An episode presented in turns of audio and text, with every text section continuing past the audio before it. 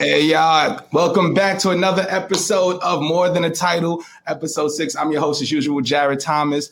Thank you guys for showing up. Thank you guys for all the love, as usual. And today we got a special, special, special guest, man. This this brother, is, this is my actual brother, man. This is you know, my mentor, one of my closest friends. For those who aren't familiar with him, you know, he's a senior digital marketing executive with over 20 years of experience. Uh, he's managed teams remotely, um, specializes in marketing, content creation, overall social media strategy.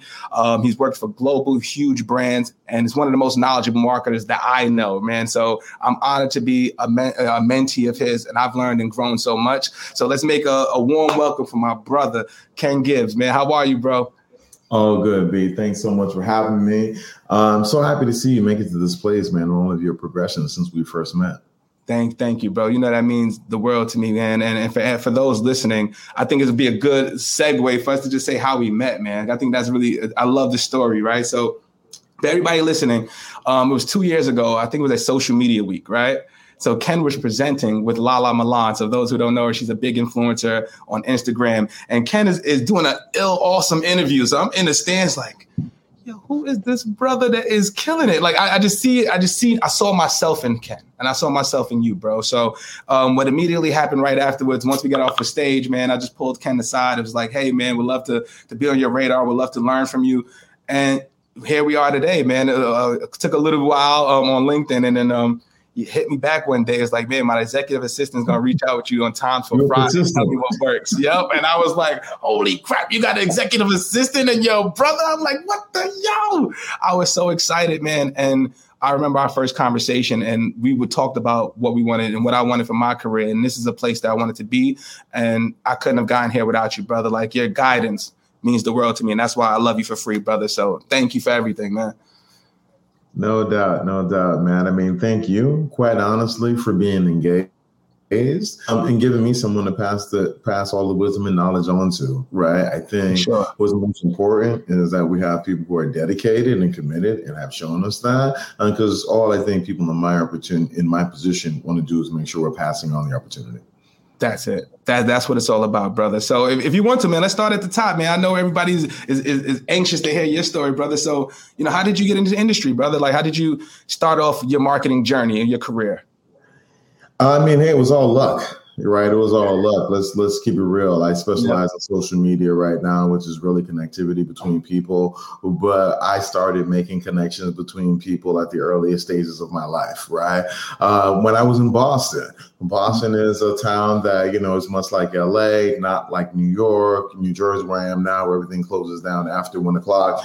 In Boston, uh, you see the black black media or black population, quite honestly, like everything ends at 11 o'clock and then it goes into after hours. Yep. Right.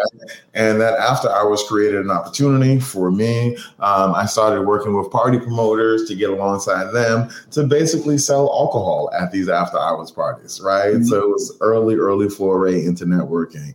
Um, I did that for a few years during my high school years. Why was I able to do that in my high school years? uh, I started growing this beard when I was 14 years old. Had the goatee at 14, bro. Come on. Yes. Uh, let's just say there was a, there was a, a, long series of jokes about how I was way too old to be in high school and all that stuff, right? Uh, but I, I carry that on with me from high school to college, and in college, my first uh, transition was also stro- throwing spring break trips, right? Okay. Um, so I I think it was Sunspree it was a while ago at this point, but uh, yes, I, I, I reached out online and essentially found that. So I went on spring break one time that was thrown by the senior class when I was a freshman. Uh-huh because you know when you go into college spring break is all you want to do and then the next year that senior class decided not to, to throw a spring break trip and i had enjoyed spring break so much the year prior that i could not be without it quite honestly. Wow. So I got online, I started searching and trying to figure it out. I discovered Sunspree Next thing you know, uh, for the next two years, I had two buses coming from from the Northeast full of college students from uh, you know the New England area and uh-huh. Rutgers, taking them down to Fort Lauderdale, for Spring Break in, in Florida. And so you know I continue to to network, do that. I was an orientation leader. I was an RA in college. Mm-hmm. Uh, everything that really kind of like leverages your connections, and I feel as though the internet was just the next thing to that. Um, I went to school for English professional. I had two majors and a minor. English professional writing, communications, technical writing. But on the side, I was studying HTML. I was building websites.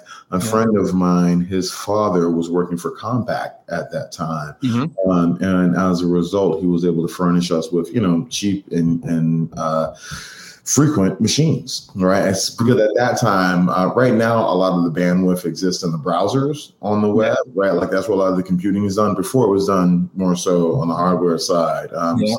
So as his father would cycle through machines, he would just drop them off and share them with us. And I was going to Barnes and Nobles. I was getting HTML books. I was learning how to build sites and like HTML one, two, three, four, five, yeah. like all that.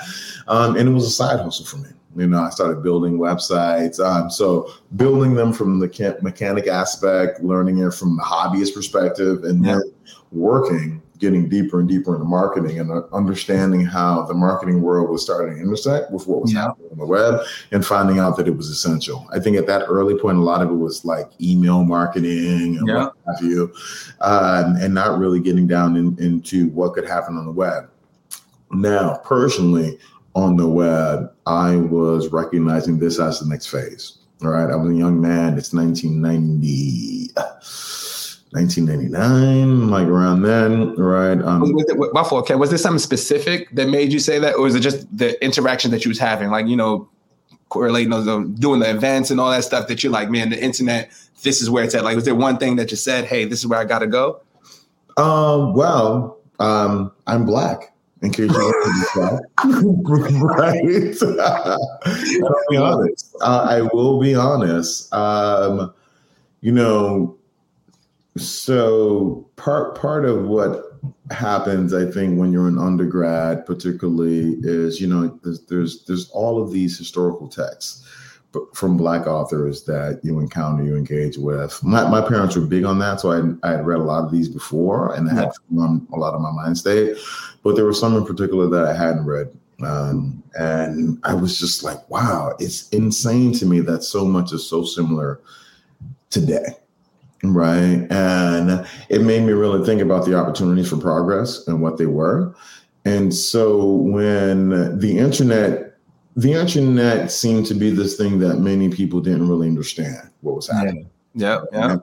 And as a black person, I viewed it as a way to skip the traditional journey um, yeah. for just recognition in any traditional media, right? Um, because I think when you talk about traditional media, if you're black, you're at the back. Period. Yeah. Right. And from my historical perspective and studying of all of these platforms, it was that okay, this is this is one of the few that's actually starting within my lifetime, right? Yep. So through just attention alone, I could possibly have an opportunity to start at the same time as everyone else. Yeah. So I studied. I studied and I leaned in. Right? That's right. That's um, right. And the I think what was really the deciding factor for me, because much of this was hypothesis, right? Yeah. Um, I'm from Boston, um, and I was I'm from Boston. I'm from Mattapan, right? Like Mattapan is AKA Murderpan, like it's all of that.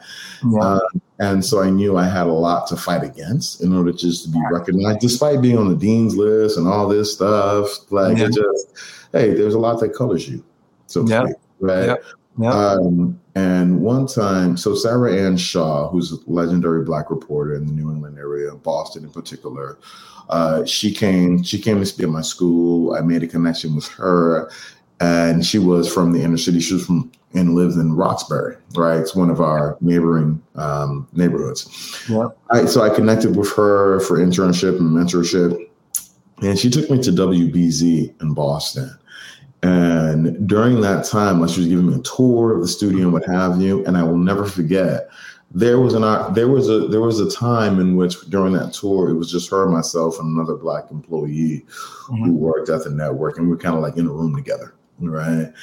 And because it was just us, all, all, black folk at that moment, there was a con- there was there was a moment in which we kind of had like this this this time to talk about those difficulties, right? Yeah. And you know, now you got to remember, I'm still young and bright eyed, right? So I'm not I'm not as beleaguered in being down by those difficulties, right? I'm still still young and optimistic, ready right? to conquer the world.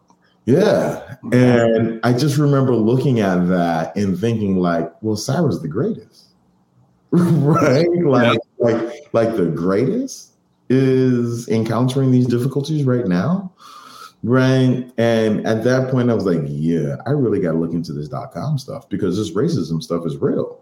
Yeah. Right. Like someone who's yeah. like she's got a laundry list of accomplishments you know, and mm-hmm. and it was really just strategic. I don't. I mean, I am. Uh, I'm a young professional like anyone else who does not want their progression to be hampered by their race. Period. Um, and when I saw the emergence of a new platform allowing me the opportunity to circumvent the traditional hurdle, it was one that I chose to get at the front of the line for. Not even at the front of the line, but just at the starting line, so I could. Yeah. That that's real, and you, and you you just dropped a gem on that. Honest, I wish I wish I wish Jordan would have pulled up that clip just now. Had that. So basically, you know, you, like you said, you said professional. As a professional, you want your career to be hampered by race, man. So I'm curious, man, because you've been around the block, man. You have a crazy journey. Like just to be in the game for as long as you've had, with like 20 plus years, bro. Like that's in, that's incredible, right? So I'm sure you experience everything, right, from racism to you know being blocked to to you know all those different things. So how have you been able to navigate that, bro? Like, how have you been able to get executive leadership buy-in on certain initiatives? How have you been able to navigate just us being black professionals in America and still being the way you are? Um, so a few different things. I say the first is to be conscious, conscious of who you are and conscious of the landscape before you, right? And conscious of how that landscape shifts mm-hmm. right? Um, depending on public position on certain events that are happening. Yeah. Right. Um, I think if you're a black professional over the last two years, uh, the the murder of George Floyd may have opened up a lane and, and the sudden understanding and acceptance for a certain time. Yeah. Right. Suddenly you were human. Yep. Right. No cooler time to be us. Yeah, yeah. I mean, it's a, it's unfortunate, but as a black person who's been working in the space for over twenty years, it was it was it was very easy to see the shift that had been caused by such a tragic event. Right. Mm-hmm. So I'll say that first and foremost. Sure. Um, the other thing, aside from being conscious, um, what was the question again? Just so I make sure I'm framing. Yeah, no, just um, just how have you been able to navigate you know something like like racism, for instance, in an industry that is mostly controlled by you know one people that are not black. Yeah, I mean, hey, so so being conscious of it all, conscious of your blackness, conscious of how people are reacting to that and their perspectives on your culture. All right, those that's first and foremost. But I think the next part is that unfortunately, you know, this is work, and you can't necessarily be very emotional in work, right? Now, let's not confuse not being emotional with with not being empathetic, right? Um, but the, you, you can't afford to have an emotional reaction to ignorance, right? Uh, because the reality is, um, hey, I live in a place that is much different from Murder Pan, where I grew up at, right? And I think what's most daunting to me is that when I look out the window and I see what is the reality for my kids and the other kids who live here, and possibly the reality that their parents have known and their parents, their great parents, right? Um, we're all living in different worlds in many aspects of America, right? And I think, you know, I've got the luxury of noticing that now and preparing my children for that so I can inform them of my perspective along with the one that they live now, which is shared by uh, many people who they might um, find themselves alongside in the office, right? Yeah. But I think when you're in the office, it's really important to have an open mind as to the diversity of backgrounds that everybody comes from with their perspectives right? Yeah. Uh, because when you're in these shared environments in the office, you're all making you're you're you're all working on this one larger product, right? Yeah. That's that's for this audience that serves so many, right? Yeah. So the diversity that you encounter in the office should actually be respected and valued as opposed to viewed as the source of conflict right? Um, so I've, i always have looked at it in that way right? Um, i always say like hey i know i know what i do. I know who i am. I think i've got um, a pretty good sense of the values of my community right? But i value the diversity in offices because we're making content for public consumption and I think those perspectives help me make this message that much more well-rounded, right? But I do think it's always something you be you've you've got to be cognizant of and find a way to leverage and, and deliver more value. Yep, absolutely, man. And then you also touched on since you said value. I know we talked about it in the back end, right? So, like, for somebody like yourself, I'm sure, especially in your role and roles that you've been in in the past, you get a thousand cold emails, people trying to, you know, juggle for your time and, and get, you know, FaceTime with you to sell a product, to build relationships. What is the best way to communicate with you? How would somebody, for instance, like an SDR at Hootsuite, how would they get on your radar to possibly sell service or, or connect with you? Um, you've got to propose value, but you've also got to show your understanding of of your problem. Not only my personal level, but the level of the business that I serve and what that business recognizes as value. That's right. it. That's right. Um, businesses are, are at different levels, right? Certain services are made for businesses of certain sizes. Certain businesses of certain sizes require a bit more. Right. These these are all things that need to be kept in consideration. Yeah. Yep. So no. so basically, guys, so for any SDR that's listening, right? So if you want to get to a level or reach out to executive level like Ken, right? Value is everything, right? Make sure you understand the business, right? And it doesn't have to be so super deep, but how are we generating revenue and how does social media impact that, right? Impact that long range plan, right? So even if you just know from a high level, like say for instance, say Spotify is looking for subscribers, right? And you want to understand what the customer acquisition looks like and how can you generate more revenue and things like that, right? That type of conversation, you may get a bite versus you just saying, hey, we have a new product here and this is what we're doing, and you don't know what my goals are, right? That's never going to work never ever going to work, right? Never, never on the one to one. Right. Um. Because I, I, also think, um, you know, people have problems. Identify that person and the problem that they have that you can help them solve. Right. Um, so I'm a global head. I've got a different perspective. Right. There may be an aspect of your tool that's more valuable to a counterpart in Japan right? So those are that like, and that just really shows your nuance and research. Yeah, and but it, people wouldn't even think that, right? Like you said, because if once you say no, it's game over. It's like, ah, oh, he doesn't care. He doesn't I mean, care. No. You know, here's the thing. Uh, like they say, don't let the don't let the perfect be the enemy of the good. Like, don't don't let yourself trying to get the whole cake stop you from filling your belly off of crumbs, right? Like, That's because it. it could be possible. That's real, man. Has anybody curious though, since we're on this topic, has anybody did some cold outreach to you recently that was like, oh man, that was creative? I know you have to have one. You was like, all right, brother, I'm gonna give you a shot, bro. You got 10 minutes. Uh, well, let, us just, I mean, I get cold outreach on all types of things. Yeah. but uh, like, yeah, I, I've definitely had, I had one of recent that I, I can't really mention, but yeah. they uh the outreach was laden with a bunch of puns that were related to who they were. And I, I just had to respond to that like like this was a good one. Yeah. so so yeah, anybody listening, creativity will get you a long way too if you don't know the business, right? So let your personality shine through. And that's a lot of yes. stuff that I'm always talking about, right? Being your authentic self, right? Like for me, like how me connected, which is me being my authentic self, right? It's just like, mm-hmm. man, I had no ulterior motives. It was like, yo, Ken, brother, I would love to be on a stage one day. I would love to, you know, understand and learn from you. And then we take it from there. And then from that, we just grew that relationship. But I've seen times where I think I, t- I think it was, a, I think you know her too. So Kendra Thomas. She's a social media manager. I think you're connected with her on LinkedIn. Okay, okay. So, so she's connected with me. And I sent her a little note, like, what up, cuzzo?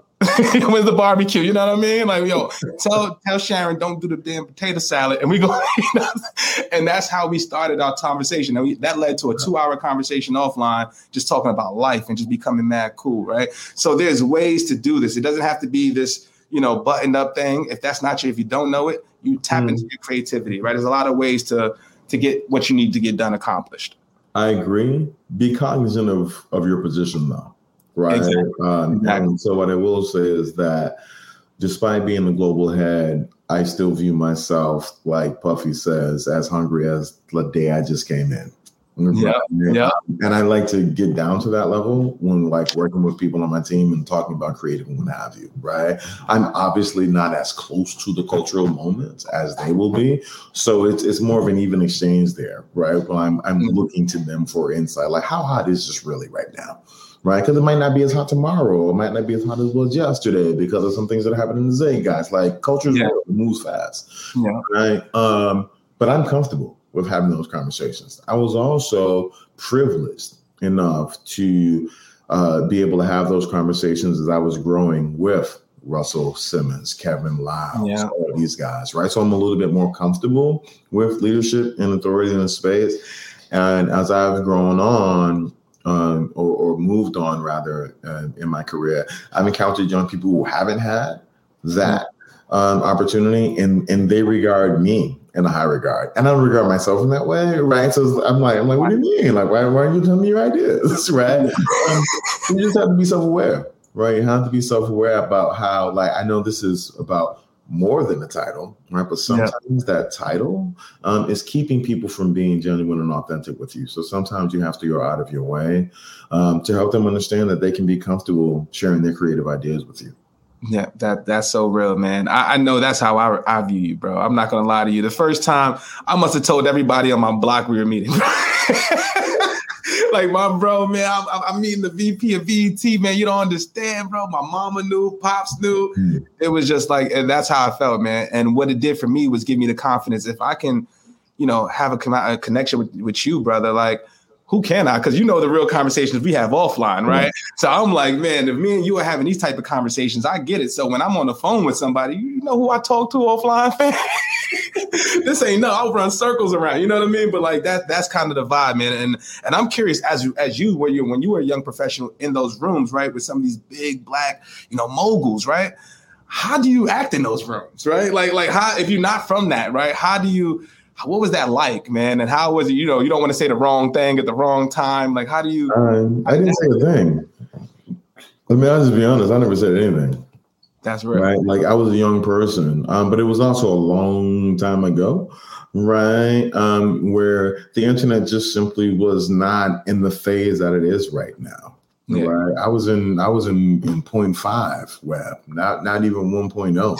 yeah. Right. Uh, so it was really different. Just really the world wide web you was on. It was just Yeah. You know, like just coming out of the AOL walled garden and people f- understand like what to do. Like, oh my God, Chrome, what is this? Yeah. Like Twitter, YouTube, like uh, for perspective, um, so when Twitter was doing the invite only um, invites, I distinctly remember sending it out to all of the journalists who I know.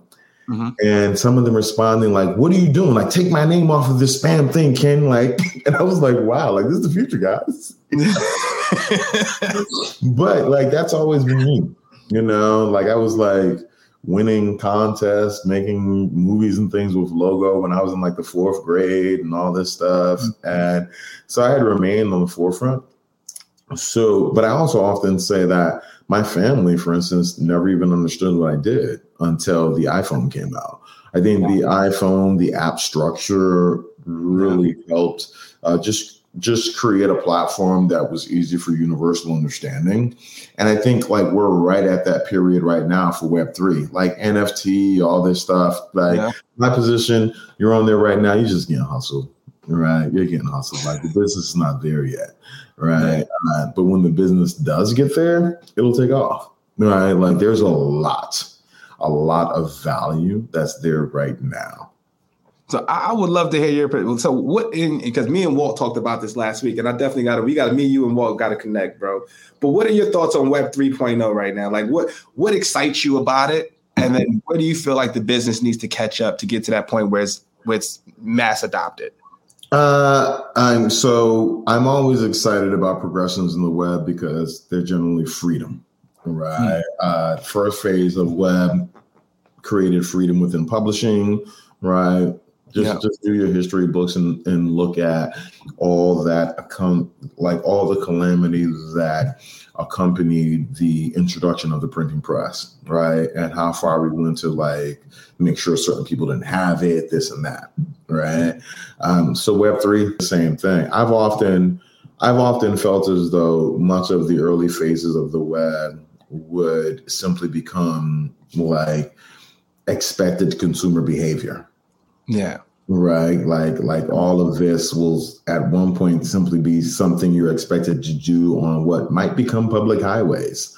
Right. Because I think I think there's a larger argument to say like the the internet is free, it's public, right? And shouldn't artists be able to just simply traffic things on that? Like I think sure. I think we sh- like I know we're talking about web three, but I yeah. still think we're in web one right? Like, in all honesty, like Web three is more so about what the people who got on Web one are now doing online, mm-hmm. and less about what a truly matured population does with it. And. I think, like, even when you see what's happening right now, what scares me about what's happening right now is that I'm seeing too many people rush to the hustle and the scam right? Mm. Uh, because much of what's happening with NFT, blockchain, and all that right now, just taking advantage of the ignorant of the mat, ignorance of the masses, because you've got too many uninformed who are able to easily access it. Yep, and everybody's right? trying to get a bag. Yeah, I mean, hey, that's human nature in a capitalist economy, sure. right? Like that, that's going to be a part of it. But I think that noise is taking away from the true discovery, right? Mm. Um, and that's and and as somebody who's been doing this for over 20 years, right? That's the biggest difference between the two, right? I mean, in the span of the time I've been online and working in this space, we have gone from, oh, I won't believe that because you read it online to, oh, I don't believe that because you can't find it online. Yeah. such a drastic shift that people are so comfortable with. I think is worth unpacking and investigating. You know, like it's just look at how easily your your perception of what is true was shifted. That is so true, bro. That is it. Kind of goes. First of all, that's a great point, man. Like like you said, remember I do remember the days where it was a blog and you'd be at you know randomwebsite.com and it's like, all right, man, this is all right, I get it. Versus now, man, like I, I can't believe that there's some brands that still don't even know the importance of SEO at this day. Oh, indeed, indeed. But you know, um, there's a lot of noise on social. So uh, a lot of brands don't believe the two are connected. that's insane in itself. How could you? That's what, that, and that's what I'm gonna keep it real. And I will say it on air, bro. Like that's what I get with a lot of my customers, right? So one of the first things I ask, bro, is how are you quantifying social, right? And you know what they most of the time people say to me? I just want to get more likes and followers, right? And I'm like, no kidding, right? Like, but what does that mean, right? So if I'm able to get you 20 followers and you're not able to determine or even tell me out of these 20 people that liked who came to the website, what was that journey like? They came to the website and bounced off, right? Do you have retargeting in play? Um, are they coming? Are they your subscribers to your email? What is the sentiment? Are you listening to the conversations and what mm. they're saying about your brand? All of these things, right? And then first and foremost, right? If I go to your brand and I can't find you on on on Google, I don't care what it is, right? Like, you know, I'm gonna go to that mm-hmm. first couple links, and that's the trusted voice, right? And the fact that people don't see the connection in the two and how your brand awareness and your authority and all that plays into your credibility online. It's insane to me. Yeah, but I'm not surprised, right? All of this has happened very fast, and everyone has just been ushered into it in an instance. Damn, right? yeah. So that's also something to consider. I would also think about like, and and here is here's kind of where the conundrum lies, right? Okay. Traditional advertisement has been like like it says in the definition, broadcast, right? It's broadcast. Yeah, so, so broad, broadcast is one way, like message, message, message. We pay to send our message, right? And all of a sudden, dialogue is value, but we've never spoken. We don't have a perspective. a lot of brands are finding themselves in this position, right? Yeah. How can we create value or show personality that will thus create value or provide a perspective or share our perspective on key initiatives that then create trust with consumers, yada, yada, yada. Many brands haven't invested in this, right? And so that's, I think, what makes this such a deep shift. Uh, mm-hmm. because there have been some brands that have, for a long time, uh, established and maintained a dialogue with the wider audience, their niche communities, what have you. Um, but now, it, it, now brands too must have personality. Oh, you have to. You have to, and we have to know where you lie on certain issues. Along exactly. with that, exactly. Along with that. So, matter of fact, my question to you, bro, because you've worked with some some great brands, right? Some awesome brands, right? Would you do you think it's more challenging working with a brand that already has awareness, um, like some of the brands that you've worked with, or is it easier, or would you like prefer working with like a, a let's say a startup brand that doesn't have that awareness? Do you think there's what do you think is the bigger challenge? Bigger brand. Okay, bigger why brand. so? Bigger brand. Bigger brand has bigger brand has an established perception and reputation that has been invested in um, internally in terms of budget, but also internally in terms of people who have put together the ideas that live within those campaigns and what have you. That doesn't say that it's right, but that's the hurdle right now. And hey, to be clear, that could have been right up until yesterday. Exactly. Right. Like exactly. that's how fast our world is changing, and that's how fast the expectation of the consumer changes. Uh, because yesterday it could have suddenly become wrong because your main competitor took such a drastic step that reset expectations within your category. Right. Mm-hmm. Like that, that's where we are right now. Hmm. Yeah, that's, that's and plus for for me, like on the outside looking in, because obviously I've, I've never been a social media manager. I, I, just know my personal brand and what it does, whatever, whatever, right? So I would think it's easier because you have a blank canvas and you can really let your creativity do the work with a startup, right? But like if you go to a well-known brand, doesn't that limit creativity in a way, or it really depends on what leadership thinks, right? Because that's where you really need to get the buy-in to invest in some of these initiatives. Or what, what's your take on that? Well, I mean, so these are two different questions, right? Yeah. Uh, so to answer the latter, it's more so that, you know, the new brand has a clean slate. It's not fighting the it's it it doesn't have to overcome the hurdle of what it's already established. Exactly. Right. That's exactly. What you've already established could be fighting against you in your creative. Exactly. Right. So that's something that you've got to consider when you're looking at old brand versus new. Ha- have you had some of that? Like where, if, if you have, right, in your career, I'm pretty sure you have in your career, right? So when you go to a brand that's established, how do you get your new ideas, you know, bought in? Mm-hmm. How, do you inspire mm-hmm. others around you? Any successful brand will will have to deal with that, right? And like that's kind of the curse of success Exactly. Right. Like, like if, it, if, it, works, you will have to pivot at a certain point, right? Because like if it works, it's going to take you down a certain road with momentum and what have you. That's great, right? Mm-hmm. But you're not meant to travel on these roads forever, right? And that's the difference, right? Mm-hmm. It, we, we aren't in the Sears or Toys R Us worlds anymore, right? And those brands were what they were forever and didn't move. But the moment the the world required more, those brands ceased to exist. Yeah.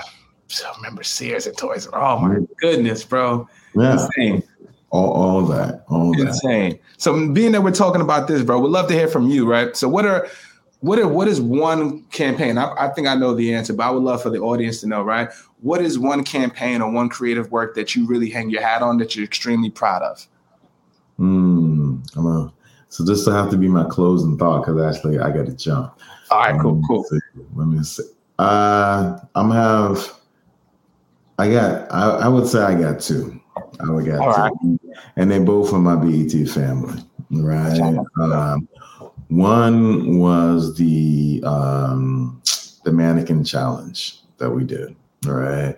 Uh, and why? Uh, taping like most award shows today are live Mm-hmm. Plain and simple, right? In the age of social media, it's very hard to maintain interest after the taping, after you have a red carpet and everyone knows who was there, what happened during the yeah. show. Why would you watch it a few days later? right? In this one instance, we were t- challenged with this along the time when the mannequin challenge came into fruition. Like I was on the plane heading to Vegas for the show when the the challenge was breaking, landed on the ground, immediately socialized it via email with all stakeholders, met in the production meeting the next day. Mm-hmm. And on the tape day of the show, actually got the whole red carpet do. It's actually on my LinkedIn profile. Yeah. Check it out there, what happened. Um, but that was great because A, at like you, social social is something that's often beholden for the brand but handled by a unique few so mm-hmm. it was one of the few instances in which the social team was able to involve everyone in a social stunt right and yeah. um, that i think always bodes best for for just success circulation what have you uh, so from a team perspective not only was that strong but also multi-platform right? Um, yeah. What I mean by multi-platform is that we we traffic that video online as long lead promotion for the show because it was obviously tied to the promotion itself of the show. Uh, but I think after the fact, it was featured in the linear broadcast as mm-hmm. part of that as well. So it really helped us bridge that wow. gap between um, the tape and air. The next thing was the um, basically we brought back Rap City in the booth on yeah. the red carpet of the Hip Hop Awards, right? Um, Rap City being such an iconic um, franchise for the BET brand. And us also wanting to acknowledge the rappers of note who, uh, you know, had come after the the the sunsetting of that show right? So your wow. DJ Khaled, your your Rick Ross. Not that they weren't around during that age, but they never got the opportunity to go into the booth. Exactly. So I think that might be on my LinkedIn profile too. But um, it was really making magic to see both of those very established rappers kind of have a moment that they wanted to have when they were young children with the host of the show, right? Mm-hmm. Like it was, it was truly iconic, truly special. And I think when you're in brand positions and you're able to do something like that, that means so much to people, but also helps with the promotion of your show. Yeah, it's it's it's, it's one of those special things. Yeah, man, that, that's fire to hear. And I know you got to go, bro. I want to say shout out to Rob. That's my bro, man. Love you for free, bro. Shout out to my guy. And just for you, man, before we go, Ken, man, just thank you for everything, brother. And I'll say it on air. You know, I tell you in person, brother. Like, I love you for free, man. I love everything that you're doing. Thank you for taking shot on a young brother from the Bronx, man. Thank you for making me see bigger than what I saw. And thank you for always having my back, brother. You've been a solid dude from day one and always, man. And I love you for free for it. And you know, man, just want people to know that you you solid, man. I love you, man. Hey, that means so much to me, man. Again, like I always said, thank you for even coming up to me that day, making the introduction. Your friendship, support, and partnership has been uh, so great and meant so much over the last few years and months. Like you were the first person who I met outside of the pandemic. yeah, come out of my bubble. Right. Uh, I know it's real. That's how you know. indeed, indeed. But in, in all honesty and seriousness, man, I'm so proud for what you're doing. So happy to see what you continue to do at Hootsuite. And, you know, this has all been part of our plan. Uh, and I, I look forward to, to meeting in person again soon. You know, brother, love you for free, man. And thank you for everybody that joined in. Thanks for another episode of uh, episode six of More Than a Title. And we see you guys next week, man. Love, bro.